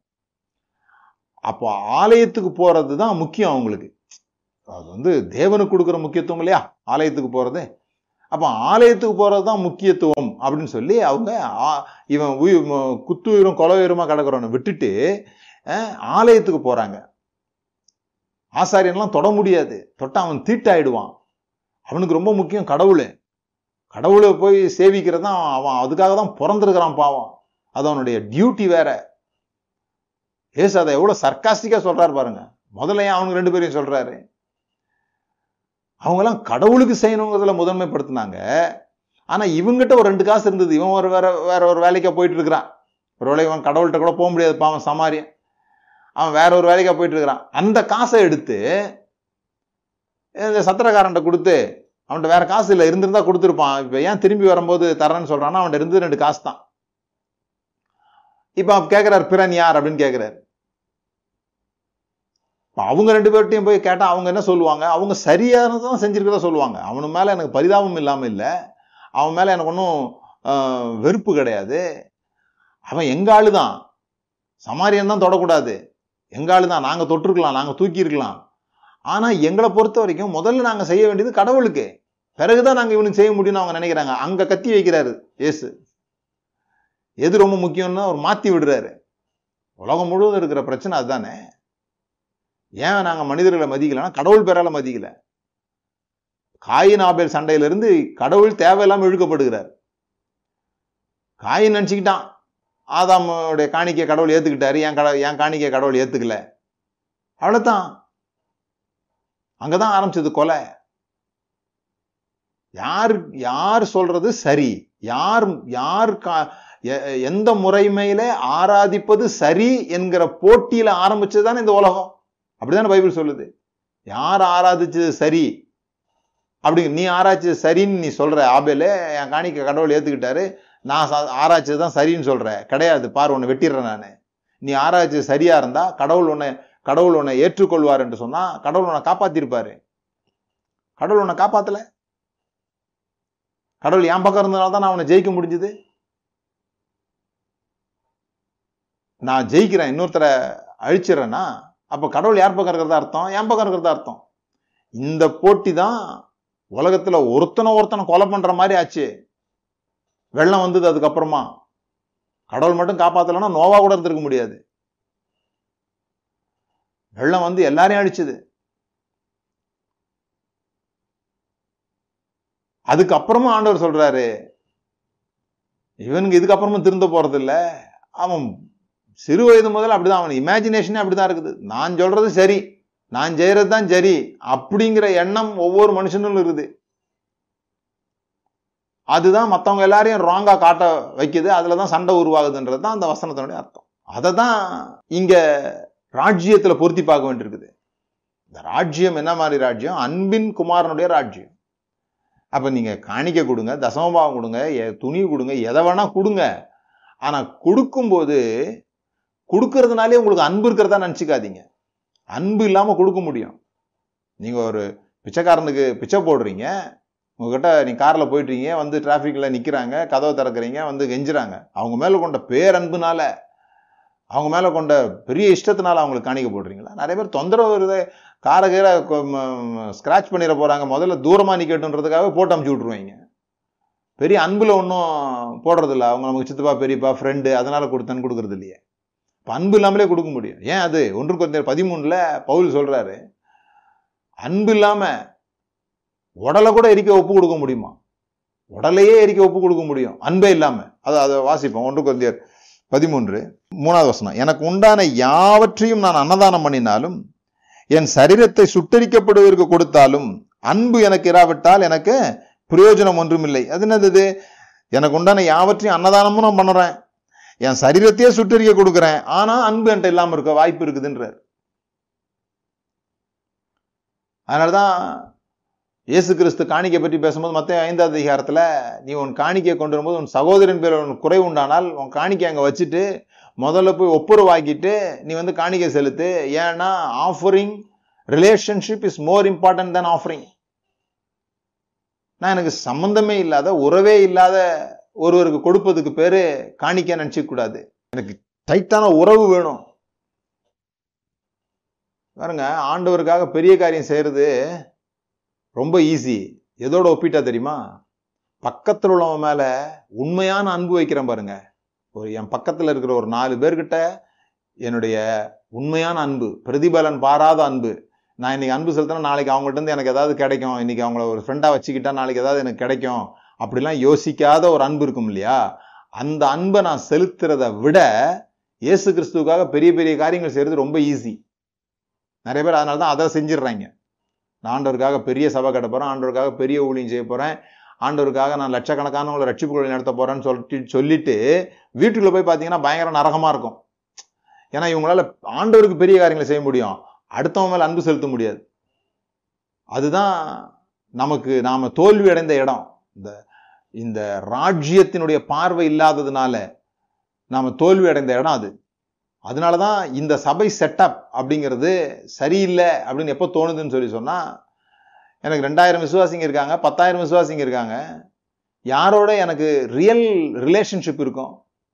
ஒரு மேடையிலேருந்து ரெண்டு மணி நேரம் நான் பேசுகிறத கேட்கறதுனால ஒருத்தருக்கு எனக்கும் ஆழமான உறவு உண்டாயிடுமா? விசுவாசிக்கு ஒரு ஆள் அப்படி நினைக்கலாம். ஒரு ஜோக் கூட சொல்லுவாங்கல்ல ஐஜி எனக்கு தெரியும் அப்படின்னு சொல்லுவான். ஐஜி உனக்கு தெரியுமா? அவருக்கு என்ன தெரியாதுன்ற மாதிரி. எனக்கு எங்கள் பாஸ்டர் தெரியும் எங்கள் பாஸ்டருக்கு தான் என்ன தெரியாது. ஆமா. என் கூட சேர்ந்து சாப்பிட்டது கிடையாது என் கூட சேர்ந்து சிரிச்சது கிடையாது என் கூட சேர்ந்து அழுதது கிடையாது. நான் சந்திக்கணும்னா அப்பாயின்மெண்ட் கூட எனக்கு கிடைக்கிறது இல்ல ஆனா நானும் அவரும் உறவா இருக்கிறேன்னு நான் நம்ப முடியுமா? எப்படி நம்ப முடியும்? எனக்கு அவருக்கு என்ன உறவு இருக்குது? என்ன ரிலேஷன்ஷிப் இருக்குது? அது கேட்டா சில பேர் சொல்லுவாங்க அதுக்கு வந்து சப் லீடர்ஸ் எல்லாம் இருக்காங்க. குட்டி குட்டி தலைவர்கள்லாம் இருப்பாங்க இல்லையா? செல் லீடர் ஹவுஸ் ப்ரேயர் லீடர்லாம் இருப்பாங்க. அவங்க மூலமா தான் அங்க போக முடியும். அவர் வந்து செல் சொல்லி செல் வந்து அங்க போக முடியும். அப்போ காணிக்கை அப்படித்தானே போகணும்? காணிக்கை ஏன் ஸ்ட்ரைட் அங்க போகுது? ஏன்னா நம்ம இந்த உறவு உறவுன்ற விஷயத்தை அங்கே கொண்டு வரவே இல்லை. உறவோ இல்லையோ? அதெல்லாம் தேவையே இல்லாம காணிக்கையை தான் நம்ம முதன்மைப்படுத்திட்டோம். ஏன்னா இந்த இன்ஸ்டிடியூஷனை இந்த மிஷினை ஓட்டுவதற்காக. இது சஸ் இது நிக்காம ஓடணும். இது சஸ்டைன் ஆகணும். அதுக்கு நம்ம எத்தனையோ வசனங்கள் எடுத்துருக்குறோம். என்னுடைய வீடு பாழா கிடக்கும்போது நீ வீடுகளை கட்டுவாயோ? அப்படின்னு நாம போடுற கொட்டகையும் பில்டிங்கையும் அவருடைய வீடுன்னு சொல்லிட்டோம். அதுதான் சிக்கல் இப்போ நாமே தேவனுடைய ஆலயமா இருக்கிறோம். என்னுடைய வீடு பாழாக இருக்கும்போது அப்படின்னு சொல்லி சொல்கிறத சரியாக சொல்லணும்னு சொல்லி சொன்னால் நாம பாழாக இருக்கிறோம்னா சொல்லலாம். இந்த குடிசையும் இந்த பில்லர் வச்ச கட்டடங்களும் கிடையாது. நமக்கு என்ன மாதிரியான உறவை டெவலப் பண்றோம்? ஒருத்தரோட ஒருத்தர் என்ன மாதிரியான ரிலேஷன்ஷிப்பை டெவலப் பண்றோம்? சண்டை போடாத ரிலேஷன்ஷிப் பத்தி நான் சொல்லல. சண்டை போட்டு சமாதானமாக ரிலேஷன்ஷிப் பத்தி சொல்றேன். உங்களுடைய லீடர்ஸோட சேர்ந்து நீங்க ஜோக் அடிக்க முடியுமா? அதுக்கு லீடர்ஸுக்கு கூட வச்சிருக்கிற லீடர்ஸ் இருக்காங்க. அவங்க தான் உண்மையான சபை. மற்றவங்க இந்த மூன்றாம் தரமானவங்க நான் ஞாயிற்றுக்கிழமை வந்துட்டு பார்த்துட்டு போகிறவங்கலாம் சபைன்னு சொல்ல முடியாதுன்னு சொல்றேன். அது நீங்க ஒரு லை- ஒரு குரூப்பா இருங்க பாருங்க. அது சபை. அவர் அவருடைய தரத்திற்குரியவர்களோடு கூட இப்போ நீங்கள் போயிட்டு ஒரு ஐயாயிரம் பேர் கொண்ட சப- சபையினுடைய தலைவர் ஒரு பாஸ்டர் இருக்கிறார். நீங்கள் வந்து அந்த சபையில் ஒரு நாலு வாரத்துக்கு முன்னால் சேர்ந்த ஒரு விசுவாசி. நீங்கள் போயிட்டு ஒரு மட்டமான ஜோக் ஒன்று அவர் முன்னால் அடிக்கிறீங்க. ஜோக் ஒன்று அடிக்கிறீங்க. எப்படி இருக்குன்னு நினச்சிங்க? அந்த சீன் எப்படி இருக்குன்னு நினச்சிங்க? உங்கள் ஃப்ரெண்டுக்கிட்ட அடிக்கிற ஜோக்கை நீங்கள் அவர்கிட்ட அடிக்க முடியுமா? அவர் முன்னால் நின்று பேச முடியுமா?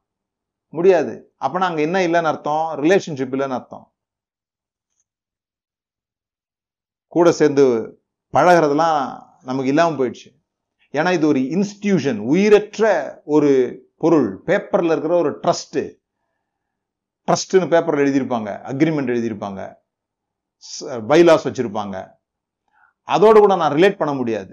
ஆனால் இன்றைக்கி எப்படி நம்ம ரிலேட் பண்ணுறோன்னா நான் இந்த சபையை சார்ந்தவன்னு சொல்கிறோம் நான் இந்த இந்த சபை பேரை சொல்லி இந்த சபையை சார்ந்தவன்னு சொல்கிறோம் அப்படி நீ அப்படி நீங்கள் பிலாங் தான் பண்ண முடியும். ஒரு சபையை சார்ந்தவர்களாக இருக்க முடியுமே தவிர அதோடு உறவாக இருக்க முடியாது. ஏன்னா உறவு என்பது இன்னொரு நபரோடு ஏற்படக்கூடிய விஷயம். அந்த உறவு தான் இங்க ரொம்ப முக்கியம். நாம செய்கிற காரியங்கள் எதற்கு ப்ரியாரிட்டிஸ் கொடுக்குறோம் அப்படின்னு சொல்லி சொன்னா ரிலேஷன்ஷிப் ராஜ்யத்தினுடைய சில முக்கியமான பண்புகளை நான் சொல்றேன். ஒன்று உறவு. இரண்டாவது குடும்பம். மூன்றாவது ட்ரஸ்ட் நம்பிக்கை. அதுக்கப்புறம் மியூச்சுவல் ரெசிப்ரோசிட்டி நான் இதை கொடுக்குறேன் நீ அதை கொடுக்கணும். ஏன் இதெல்லாம் நடக்க மாட்டேங்குதுன்னு சொன்னால் வெறும் தலைவர்கள் மேலே ப்ராப்ளம் கிடையாது. சிஸ்டம் அப்படி இருக்குது. இப்போ நான் ஒரு முழு நேர ஊழியக்காரர் இல்லைன்னு வச்சுக்கோங்க. முழு நேர ஊழியக்காரர் இல்லை. நான் ஒரு இன்ஜினியர் ஒன்றரை லட்ச ரூபா நான் சம்பாதிக்கிறேன். மாதம் ஒன்றரை லட்ச ரூபா நான் சம்பாதிக்கிறேன். நான் ஒன்று இன்ஜினியர் நான் ஊழியம் செய்கிறேன் என்ன ஊழியம் செய்கிறேன் வந்து பைபிள் உங்களுக்கு போதிக்கிறேன். வாரம் வாரமோ மாதம் மாதமோ ஒரு முறை வந்து ஒரு பத்து பேருக்கு நான் வந்து பைபிளை போதிக்கிறேன். நீங்கள் நினைக்கிறீங்களா இந்த பத்து பேர் சேர்ந்து இவருக்கு காணி கொடுப்பாங்கன்ட்டு? கொடுக்க மாட்டாங்க. ஏன் இவரே சில சமயம் வாங்க மாட்டார். அதெல்லாம் எனக்கு வேண்டாம் அப்படின்றவர். அதை பற்றி நம்ம வேற ஒரு நாள் பேசுவோம். ஏன்னா நம்ம ஆள்களுக்கு என்ன ஒரு எண்ணம் வந்துருச்சுன்னு சொல்லி சொன்னால் இவங்க முழு நேர ஊழியக்காரர்களுக்கு தான் காணி கொடுக்கணும் அப்படின்னு நினைக்கிறாங்க. ஏன்னா அவங்க இதை நம்பி இருக்கிறதுனால. அவங்க எதை நம்பி இருக்கிறாங்க அப்படின்றது உங்கள் கணக்கு கிடையாது. நீங்கள் வேலையால் கூலிக்கு பாத்திரவானா இருக்கிறேன் அவரால் நீங்கள் போஷிக்கப்பட்டீங்க அவரால் நீங்கள் ஆசீர்வதிக்கப்பட்டீங்க அப்படின்னு நீங்கள் கொடுத்தானே ஆகணும். இப்போ உங்கள் வீட்டில் ப்ளம்பிங்க்கு ஒரு வேலை கூ- ஒரு ஒரு ஆளை கூப்பிடுறீங்க. ப்ளம்பிங் ஒர்க் செய்கிறதுக்காக ஒரு ஆளை கூப்பிடுறீங்க. அவர் வந்து உங்களுக்கு வேலை செய்ய வர்றார் அவர் பேசிக்கிட்டு இருக்கும்போது சொல்கிறாரு நான் வந்து கார்பெண்டர் ஒர்க்கும் செய்வேன். அந்த கார்பெண்டர் ஒர்க்கில் எனக்கு நல்ல சம்பத் சம்பாத்தியம் வரும். நான் ஒரு மாதம் ஒரு 50000 ரூபாய் கார்பெண்டர் ஒர்க்கில் எடுக்கிறேன் அப்படின்னு சொல்லிட்ட உடனே நீங்கள் இதான் கார்பெண்டர் சரியே. எதுக்கு உனக்கு பிளம்பிங் ஒர்க்குக்கு நான் காசு தரணும்? அப்படின்னு கேட்பீங்களா நீங்கள் நீ தான் வேலை செய்கிறிய எதுக்கு நீ ஊழியம் செஞ்சால் உனக்கு காசு கொடுக்கணும்னு கேட்கறது அப்படித்தானே இருக்குது. அவர் எது வேணால் செஞ்சுட்டு போட்டோம் நீங்கள் ஆசீர்வதிக்கப்பட்டா நீங்கள் யாரால் ஆசீர்வதிக்கப்படுறீங்களோ உங்களுக்கு ஆவிக்குரிய நன்மையை விதைக்கிறவங்களுக்கு நீங்கள் பொருளாதாரத்தை கொடுக்குற சரிதானே? அப்படிதானே பவுல் சொல்றாரு. நான் பொருளாதார நன்மையை உங்களுக்கு ஆவிக்குரிய நன்மை விதைக்கிற நான். இந்த உலக பிரகாரமான விஷயங்களை உங்கள்கிட்ட கேட்கக்கூடாதா? உங்கள்ட்ட இந்த பொருளாதார ரீதியாக நான் கேட்கக்கூடாதான்னு கேட்குறாரு. இதெல்லாம் இது இது இன்னொரு சைடு இது. நாம ஒரு ஒரு சிஸ்டத்துக்குள்ள இருக்கிறோம்னு சொல்கிற ரிலேஷன்ஷிப்புக்குள்ளே இல்லை. என்ன செய்யணும்? என்ன செய்யணும்? என்ன செய்யணும்னு பார்க்குறமே தவிர யாருக்கு செய்யணும்? எப்படி செய்யணும்? ஏன் செய்யணும்?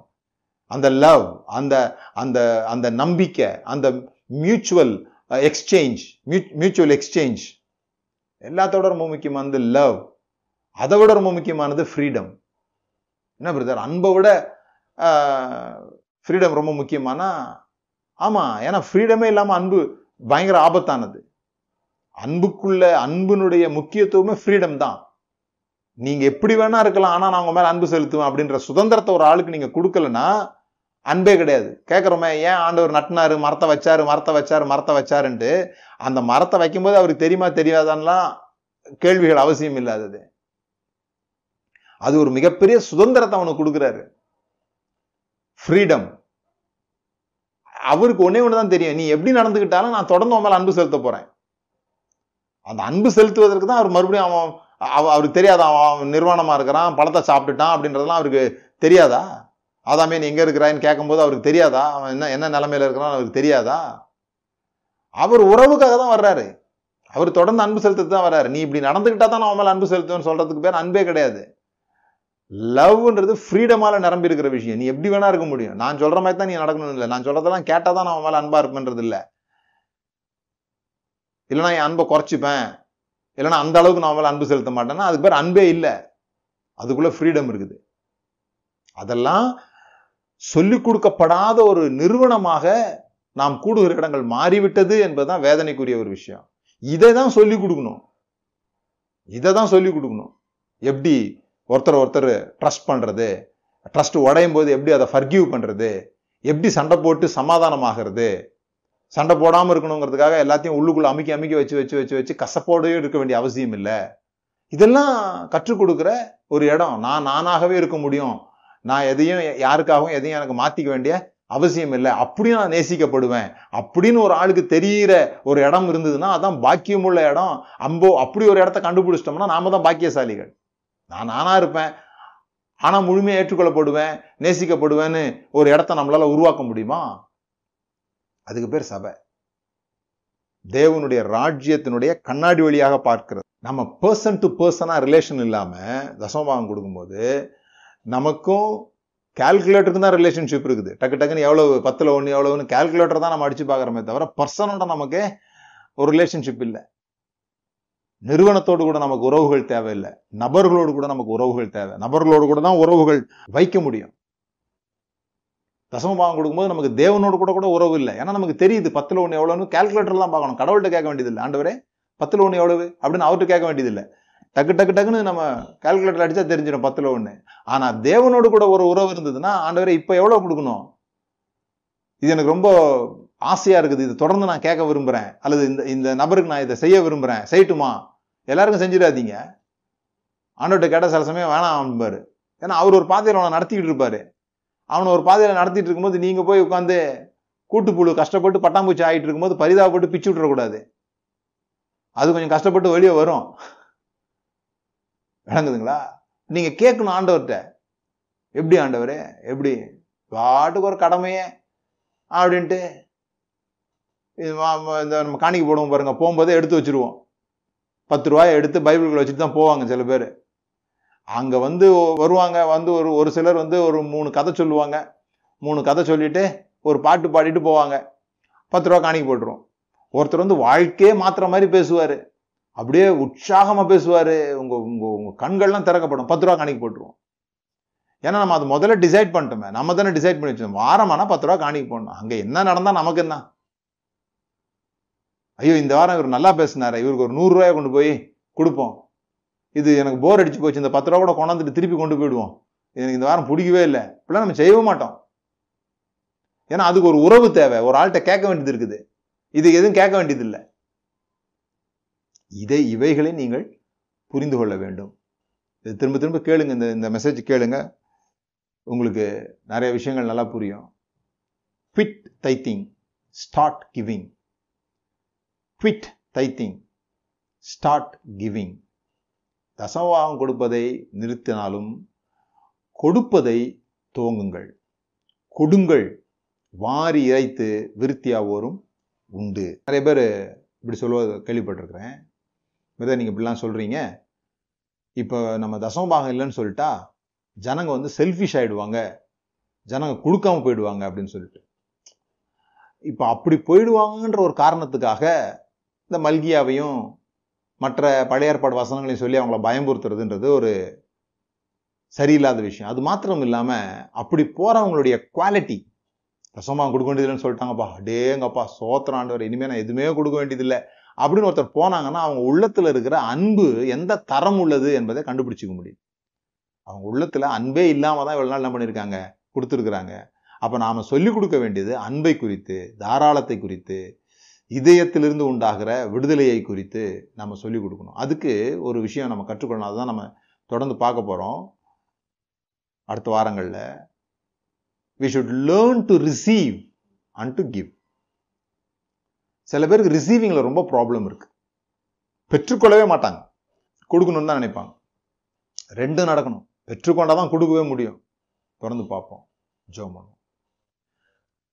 பிதாவே இயேசுவின் நாமத்தினால் நாங்கள் ஆண்டவரே இந்த நாளில் சொல்லப்பட்ட வார்த்தைகள் தெளிவையும் தைரியத்தையும் அன்பையும் எங்களுக்குள்ள உண்டாக்கியிருக்கிறதுக்காக நன்றி. அதை நாங்கள் ஃபீல் பண்ண அது எங்களுக்குள்ள உணர்வாக மாற நீர் எங்களுக்கு உதவி செய்யும்படியாய் செபிக்கிறோம். எங்களுடைய பார்வைகளிலே மாற்றம் உண்டாயிருக்கட்டும். நாங்கள் கேட்ட காரியங்களிலிருந்து சரியானதை தெரிந்து கொள்ள எங்களுக்கு நீர் உதவி செய்யும்படியாய் செபிக்கிறோம். இயேசுவின் நாமத்தினால் பிதாவே. கேம்பை குறித்து சொல்ல விரும்புகிறேன் கேம்புக்கு ஜனவரி மாதம் ரெண்டாயிரத்தி இருபத்தி ரெண்டு ஜனவரி பொங்கல் ஹாலிடேஸில் மூன்று நாள் முகாம் நடக்குது. அதற்கான லிங்க் கீழே கொடுக்கப்பட்டிருக்குது.